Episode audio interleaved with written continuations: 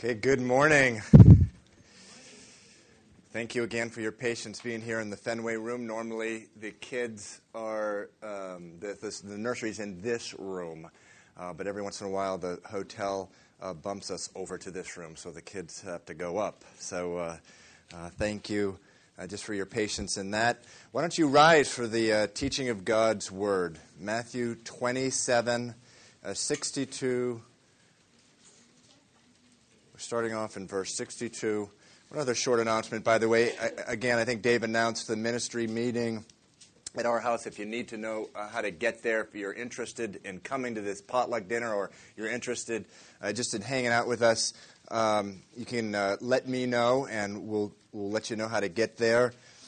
Uh, and if you have children, the preference is that you get a babysitter. Uh, there is child care provided there. The strong preference, though, is if you can get your own babysitter. Uh, it's getting a little nutty at my house with the whole ministry team. so uh, uh, I'd appreciate that. Okay, Matthew chapter 27, verse 62.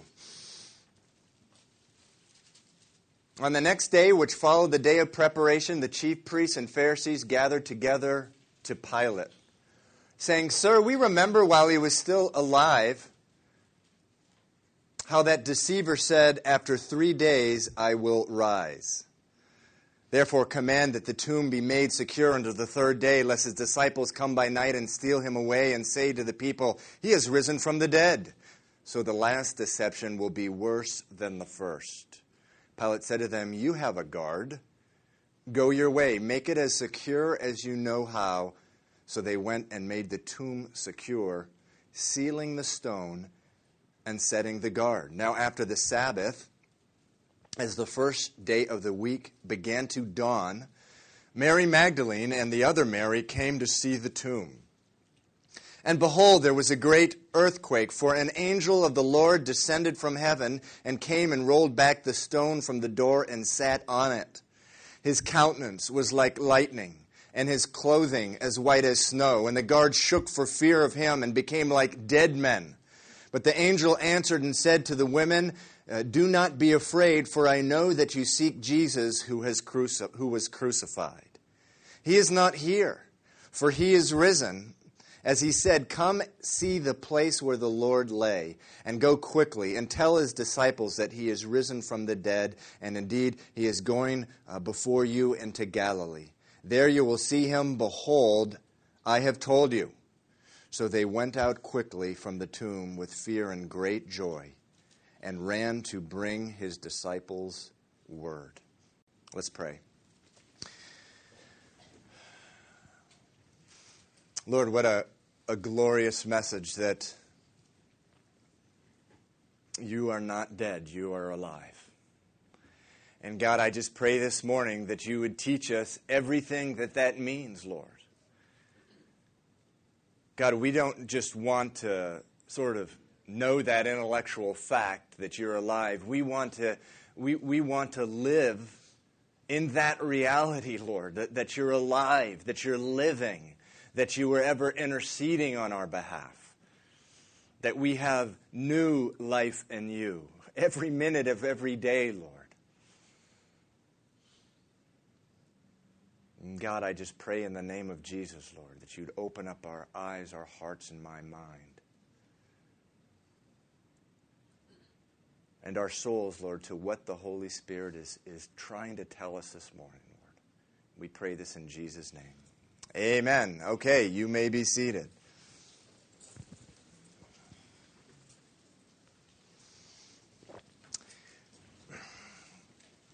Hebrews 4:12 says the word of God is uh, living and powerful.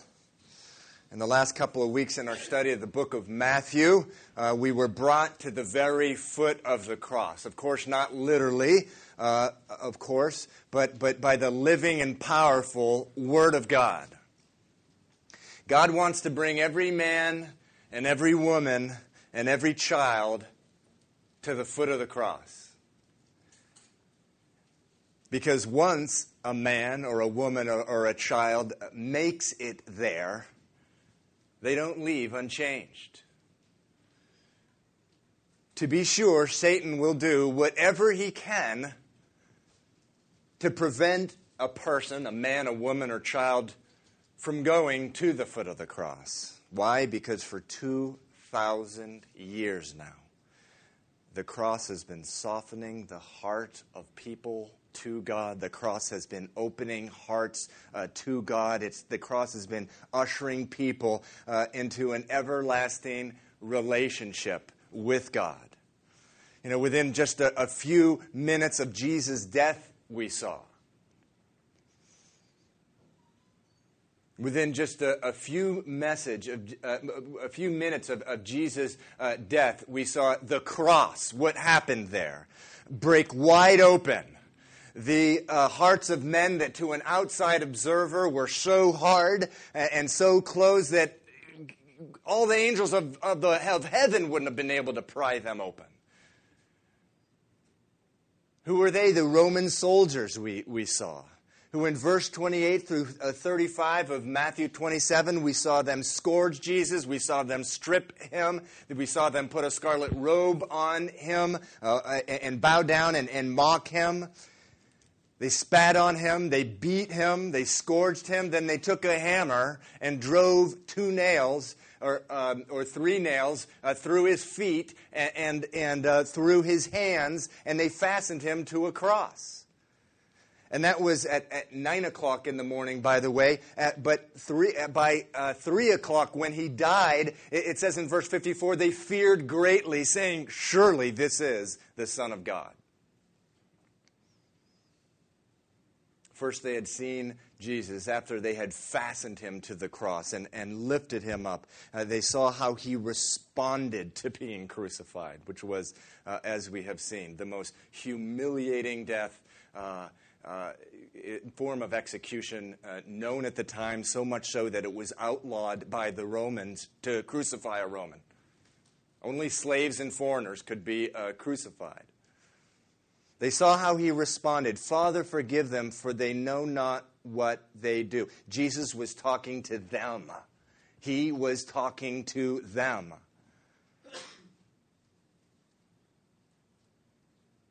I wonder if it was those words that just began to pry uh, their hearts open. Uh, then uh, they saw how Jesus responded uh, to the repeated mocking and reviling of those who passed by. Verse 39 those who passed by blasphemed him, wagging their heads, saying, You uh, who destroy the temple and build it in three days, save yourself. If you are the Son of God, come down from the cross. Likewise, the chief priests. He saved others, himself he cannot save. If he is the king of Israel, let him now come down from the cross, and we will believe him. He trusted in God, let him deliver him now, if uh, he will have him. For he said, I am the Son of God.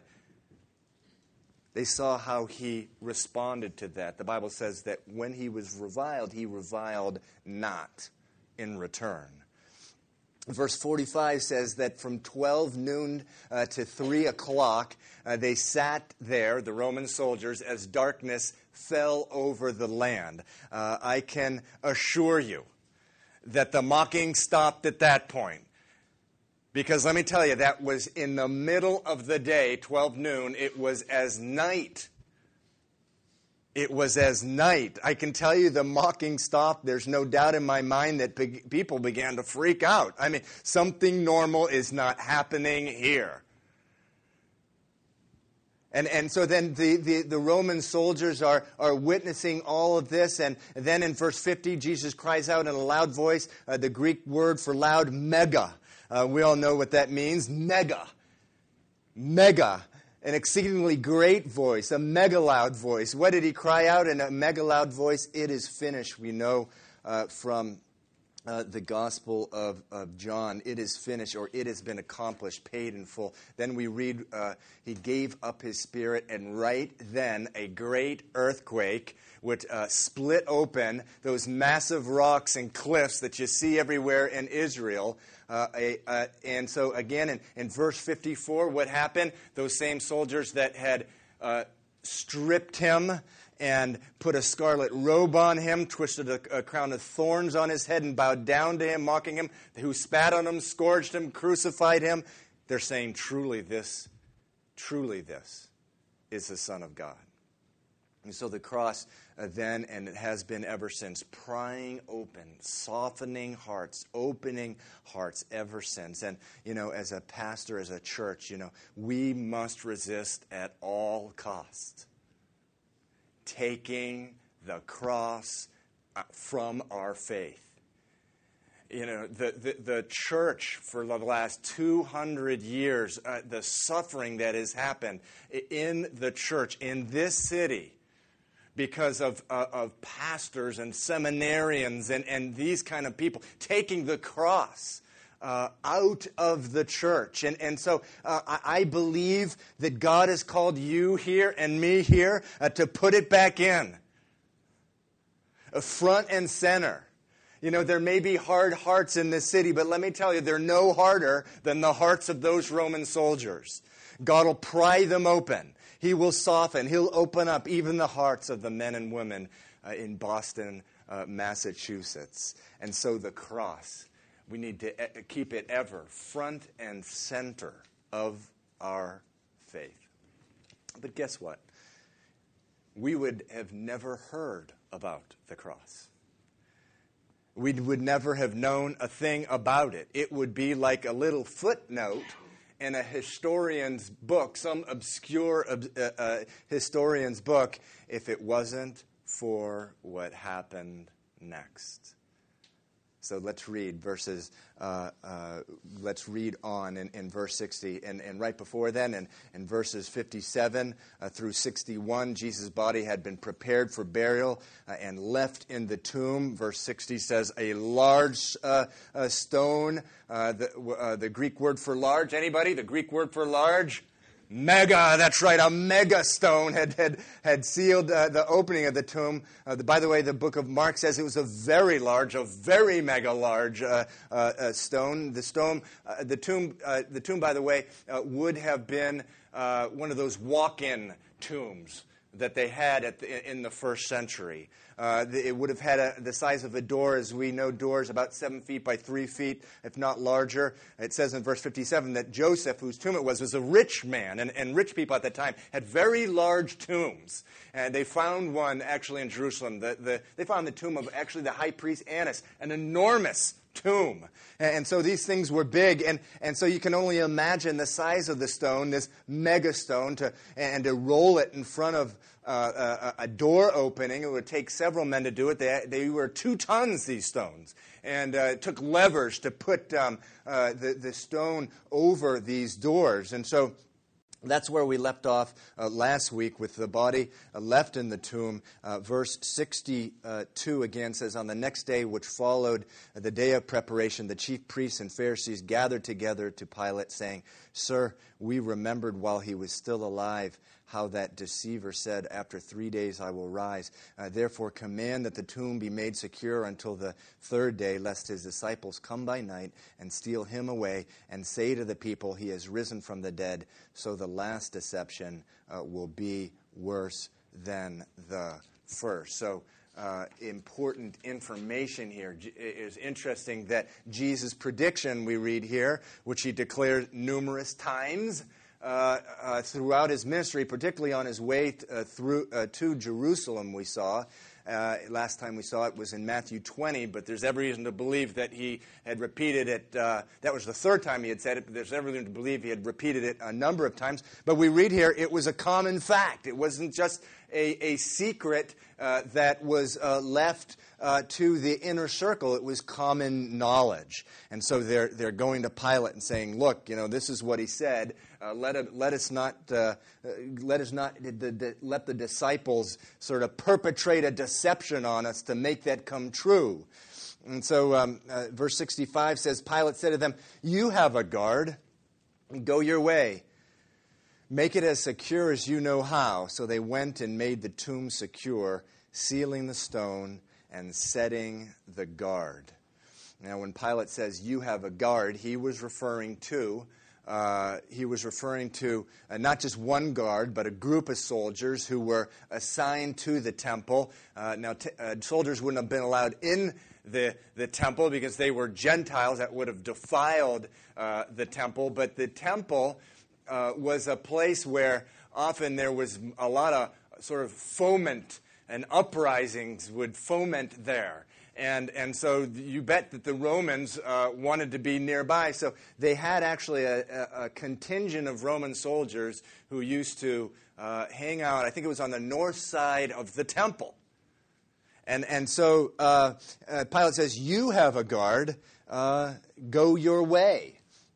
Uh, go your way. And so uh, uh, they, um, the guard that was assigned to the temple uh, was brought there. And so they, in verse uh, 66, it says, So they went and made the tomb secure, sealing the stone and setting a guard. So the seal was made out of wax or something like that. Uh, it would have broken if anyone tried to enter it. It was a way of preventing people from going and stealing away the body. And so uh, it says that the guard was set. And then we come to Matthew 28, truly one of the great chapters of the Bible. Verse 1 Now after the Sabbath, as the first day, at the first day of the week began to dawn, uh, Mary Magdalene and the other Mary came to see the tomb. And behold, there was a great earthquake for an angel of the Lord descended from heaven and came and rolled back the stone from the door and sat on it.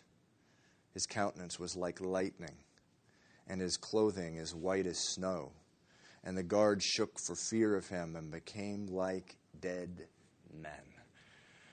So, you know, when we see these pictures of angels and uh, portraits and paintings and Michelangelo's, you know, we see these little things. They, they look kind of like baby Anna, you know, uh, Scott and Amy uh, baby, or Joshua, or Annie, or, or Mary Beth, and they have little wings and little smiles on their face. Ah, you know, and they're like hovering over someone. Well, uh, you know, you want to know what angels are like. Uh, uh, that's not what angels are like. Uh, it's nothing of the kind. Uh, this is what angels um, are like. Here you have it. Uh, this angel was so awesome, so huge, so powerful. He comes in and he creates an earthquake.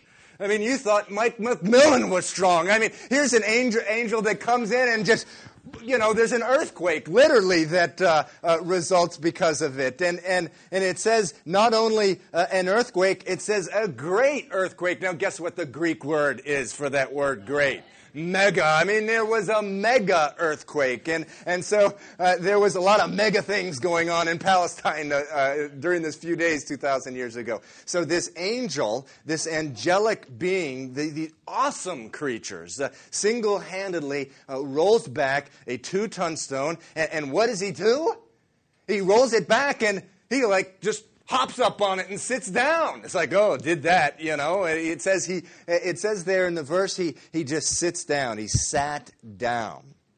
He sat on it at the end of uh, verse 2 at the end of verse 2 and then it says uh, is it it says in verse uh, 4 it says and the guards uh, shook for fear of him and he became and they became like uh, dead men. Notice the plural there. There were multiple guards. They became like dead men.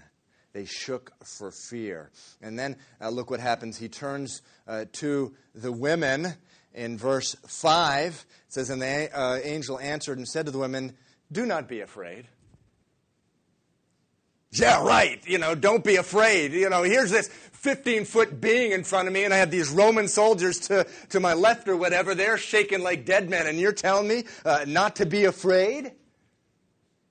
Wow, you know, these angelic creatures, I'm sure they were uh, shaking in their boots. You know, Psalm 91:11 says, God shall give his angels a charge over you to keep you in all your ways. That's what the Bible says. Hebrews uh, uh, at 114 says that are not angels ministering spirits sent forth to minister uh, uh, to those who inherit salvation? Listen, the next time you're watching the news or whatever, and a rock star comes on the scene, Madonna or whoever, she's got these big old hunky bodyguards. You know, rest assured one thing: your bodyguards could flick them away with one of their fingers. I mean, the, the, the Bible says that, that if you are born again, If you are in Christ, God sets the angels charge over you to keep you in all your ways. That should be an encouragement to us.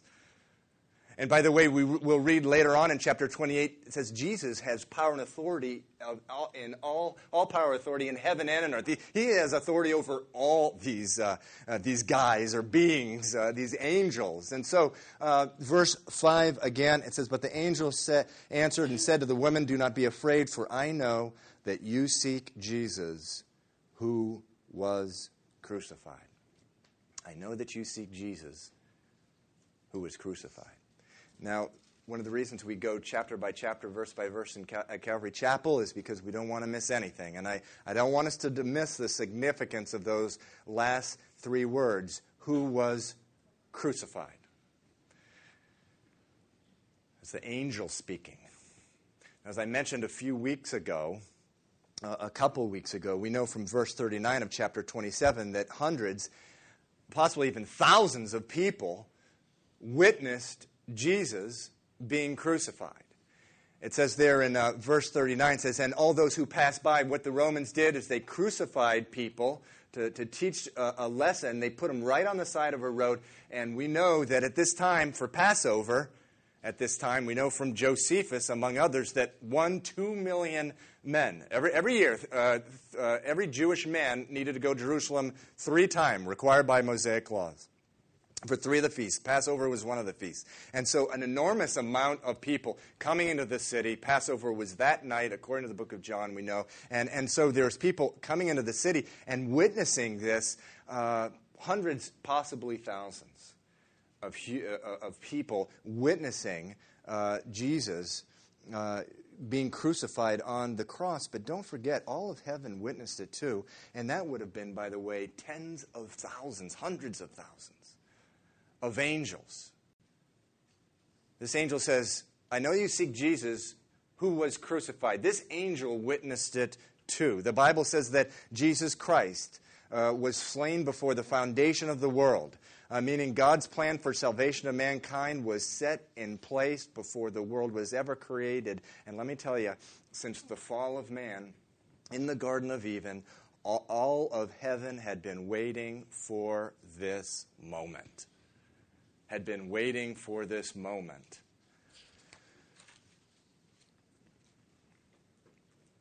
And it's, it's really profitable to think about heaven's perspective on the cross sometimes.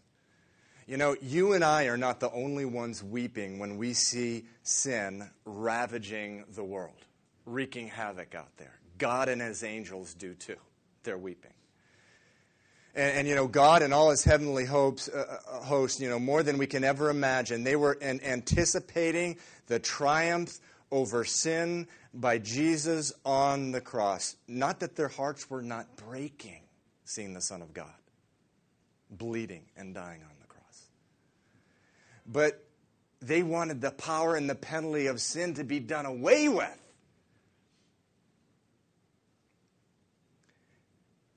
Can you imagine in the angelic realm?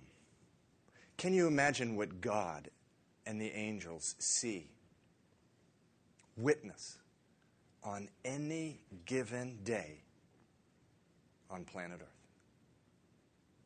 Can you imagine what goes before their eyes?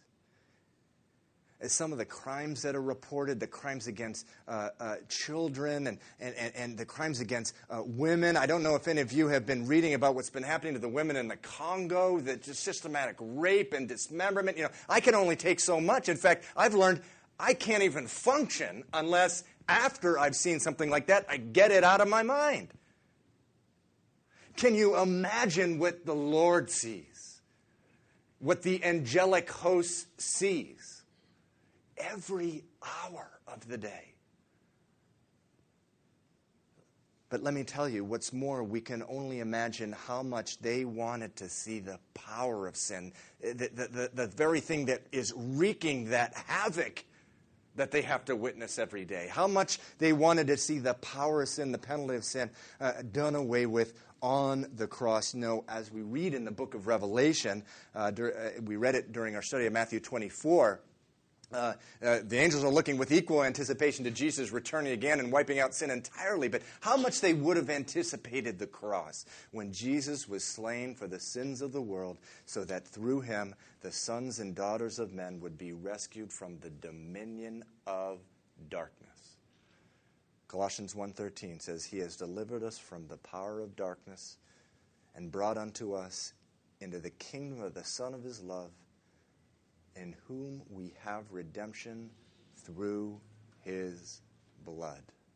So all heaven was waiting for the cross. And so the angel says to Mary, I, I know that you seek Jesus who was crucified. In verse 6, but he is not here, for he is risen, as he said. Come, see the place where the Lord lay and go quickly and tell his disciples that he is risen from the dead, and indeed, he is going before you into Galilee. And there you will see him. Behold, I have told you. G.B. Hardy, who is a Canadian philosopher, wrote a book entitled Countdown A Time to Choose. The book revolves around life's two great questions. One, has anyone defeated death? And two, if so, has he made a way for us to do the same thing? You know, America is obsessed with death. And it's not alone. The book of Hebrews actually says that um, plainly in chapter 2, it says that the whole world is enslaved by the fear of death. But in this country, billions of dollars a year are spent in the effort to put, off, put it off as long as possible. And death has a stigma to it. And it's amazing what Americans will do to try to mask the reality of death. I heard about a hospital uh, in its desperate attempt to promote, you know, a positive thinking environment in the hospital, they actually tried to do away with the word. Can you imagine a hospital of all places trying to do away with the word death? And so they tried to take it from the uh, death from their vocabulary. Instead of using the word death, they used the phrase negative incident. And so uh, when a patient's heart stopped, instead of saying the patient died, they would say, well, the patient had uh, a negative incident.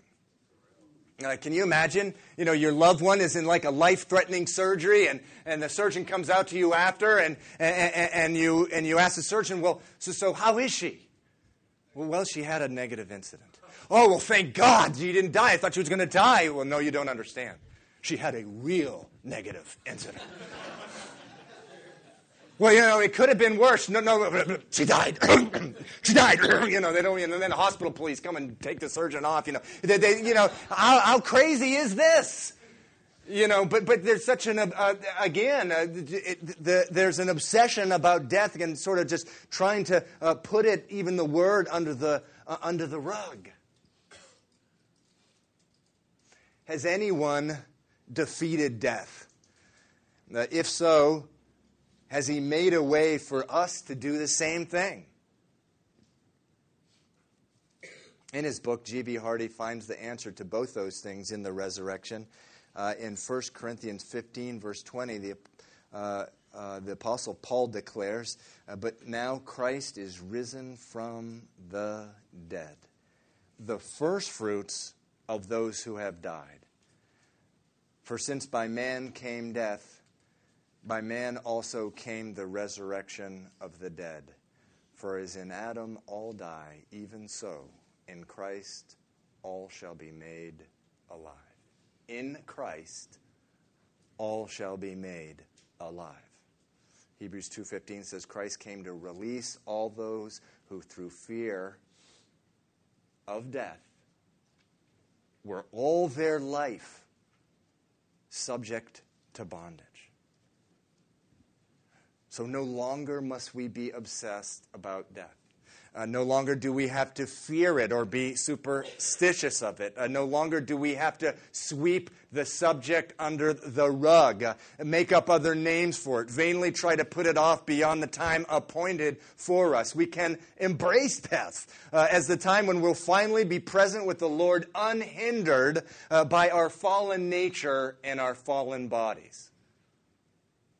Wow.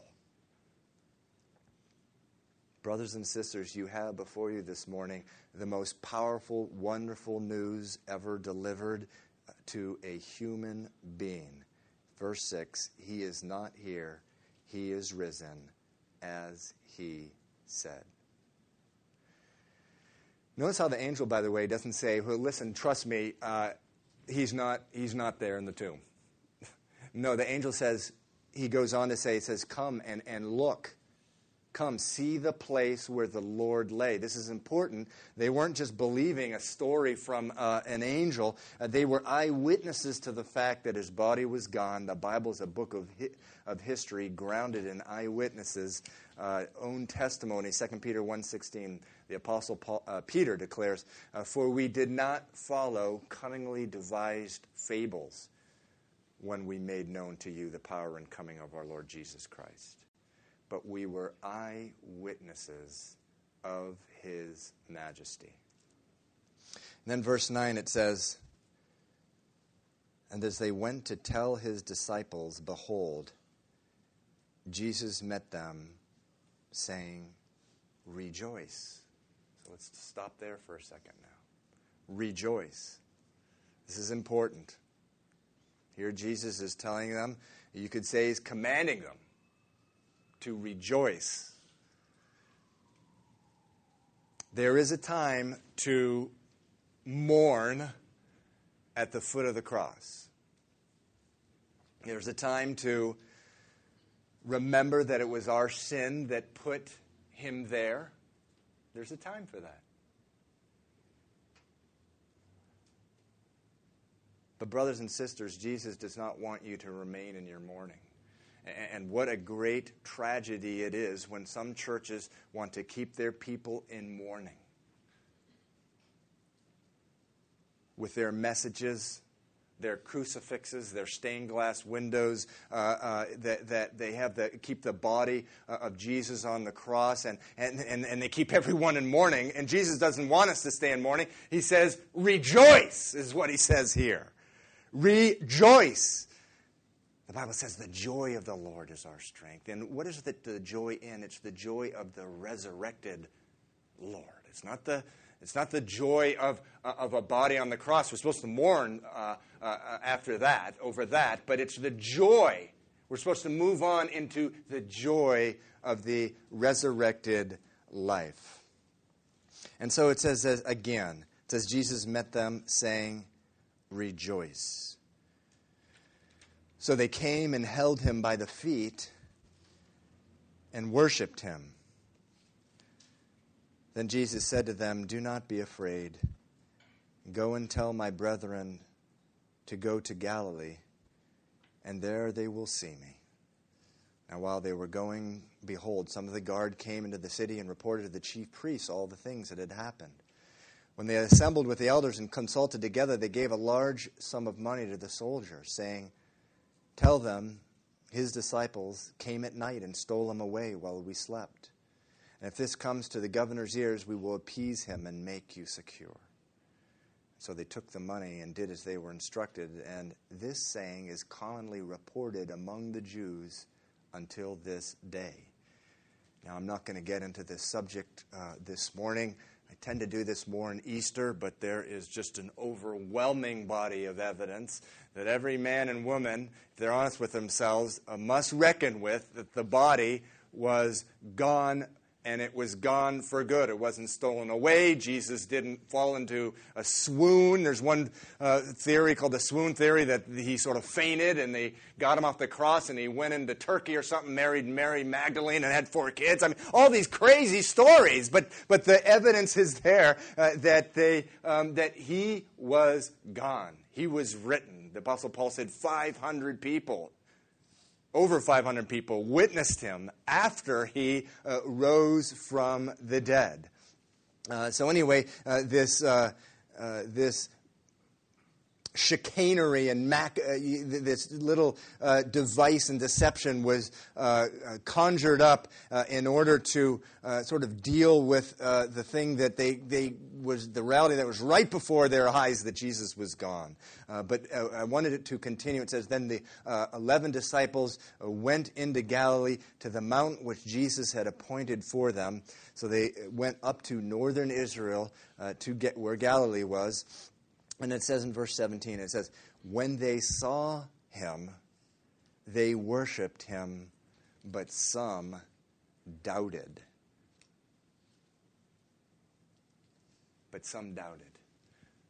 So you have the women who were told by the angel, go and go forth and tell the disciples to go into Galilee and about two or three steps into their obedience, isn't this often how, how, how it works? Who do they see? Jesus. That's so often how it works for us. As soon as we obey, we see him for all he is. And it says um, that they worshiped him in verse 9. And, and then the disciples went uh, to uh, Galilee and to the mountain which Jesus had appointed. And uh, many believe that this is the, uh, the same place where, the, um, where he was transfigured on the mount, Mount Hermon. And so, verse 17, though, it says that when they saw him, they worshiped him.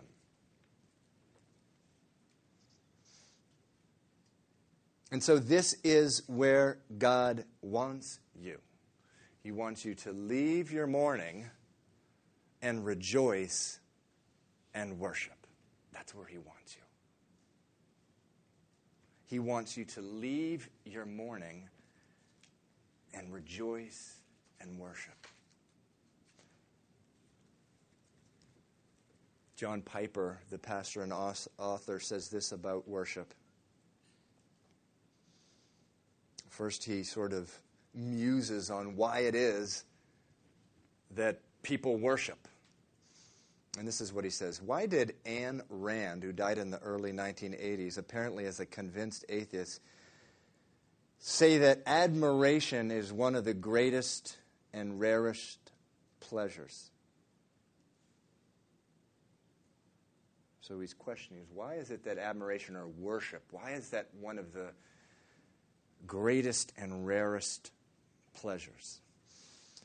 And he goes on, why is there such a thing as stardom in the world of popular music and theater and sports? Why are scenic cruises and scenic tours and $45 coffee table scenic books a multi million dollar business? I believe the answer is that the essence of humanness is the appetite for great beauty. Or to put it in a more God centered way, God has made us with a hunger to worship Him. The great tragedy of the human race is that we were made to find infinite joy by admiring God, but have become so blind and so foolish that we spend energy and time and money seeking out things in the world to satisfy our insatiable craving to admire a greatness and beauty. The irony of our human condition, and there's no one who is an exception, is that God put us within sight of the Himalayas, and we choose instead to pull down the blinds of our chalet and show slides of Buck Hill. You can just use our Bunker Hill. He's in Minnesota, we're in Boston. But every single person here knows that it hasn't worked our posters and our postcards and rock stars and scenic tours and glossy books have never satisfied the deepest longing of our heart. The, the, they give some pleasure, and at most, they make the drudgery of life just a little more livable. Why is it that the best our worship can do when we're sort of worshiping the world and what the created rather than the Creator? Why is it that at best it makes the world just a little more livable? To make the drudgery of life just a little bit more tolerable? I'll tell you why. It's because the power of the people we worship in the world is just so limited. The courage of the people we worship is just so is, is so flawed. The kindness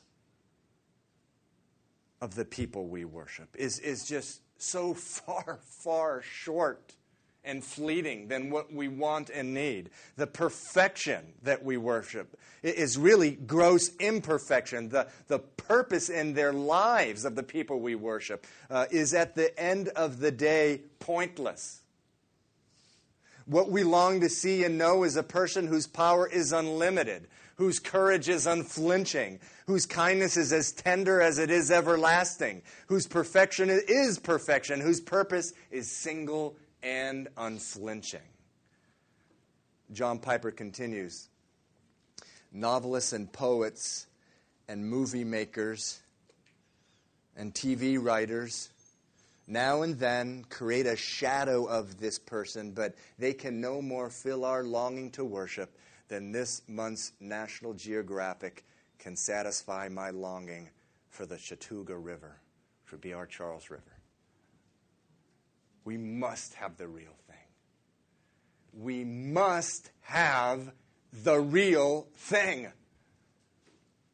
We must see the original of all the power and kindness and purposefulness. We must see and worship the living Christ, the living and risen Christ. And that is what happened on that resurrection day morning 2,000 years ago and also with the disciples when they went to Galilee.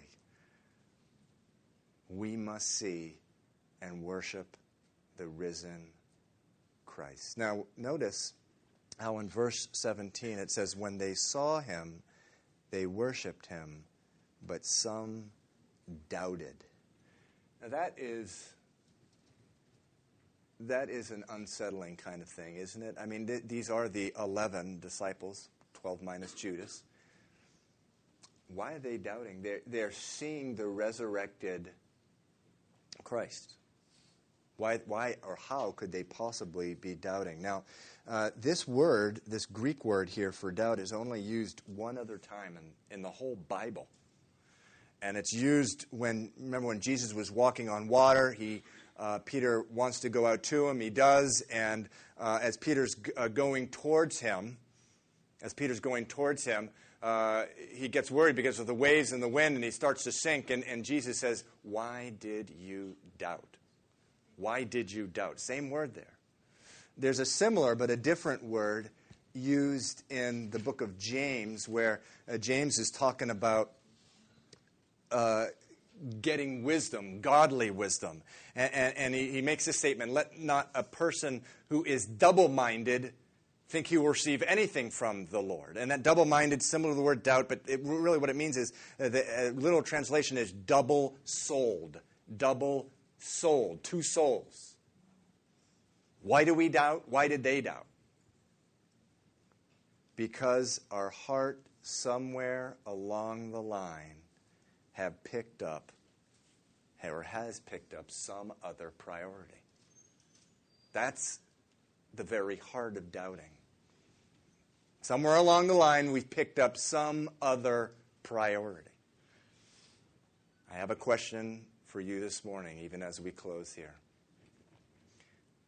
Have you picked up along the way some other priority in your life that is the source, that is becoming the source of, of doubt that is preventing you from worshiping the risen and the living God? Have you picked up something along the way? Let me tell you, God will give you the grace to put it to death, to put that other priority to death. There were those on the mountain who were worshiping him. They were like, wow, Jesus, our Lord. They were worshiping him. But there were others who were doubting that priority, that other priority had, had come in. God will give you the grace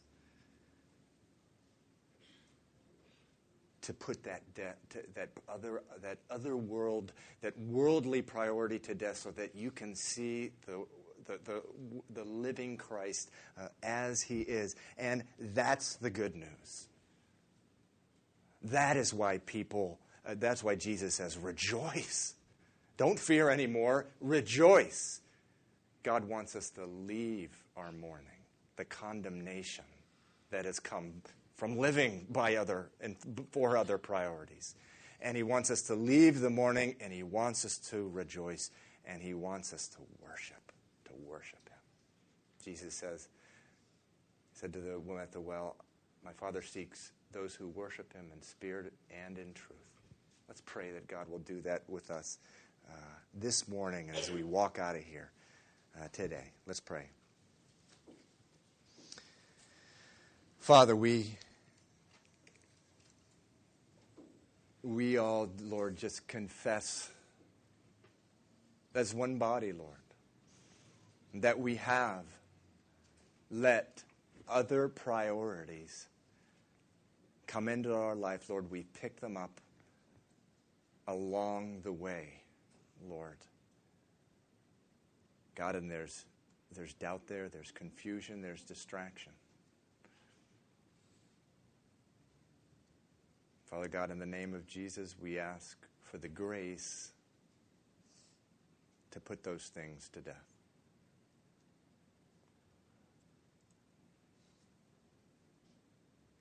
Lord Jesus, I think of your word in the book of Romans. It says, For we know that our old self was crucified with him, that the body of sin would be done away with, and that we would walk in newness of life, Lord. Father God, I pray that you would fill us with the Holy Spirit. Holy Spirit, come in. Come inside of us. Fill us. Fill us to overflowing. God, that, that we would worship you. Lord Jesus, that we would worship you, our living Lord. We pray this in your name. Amen. Okay.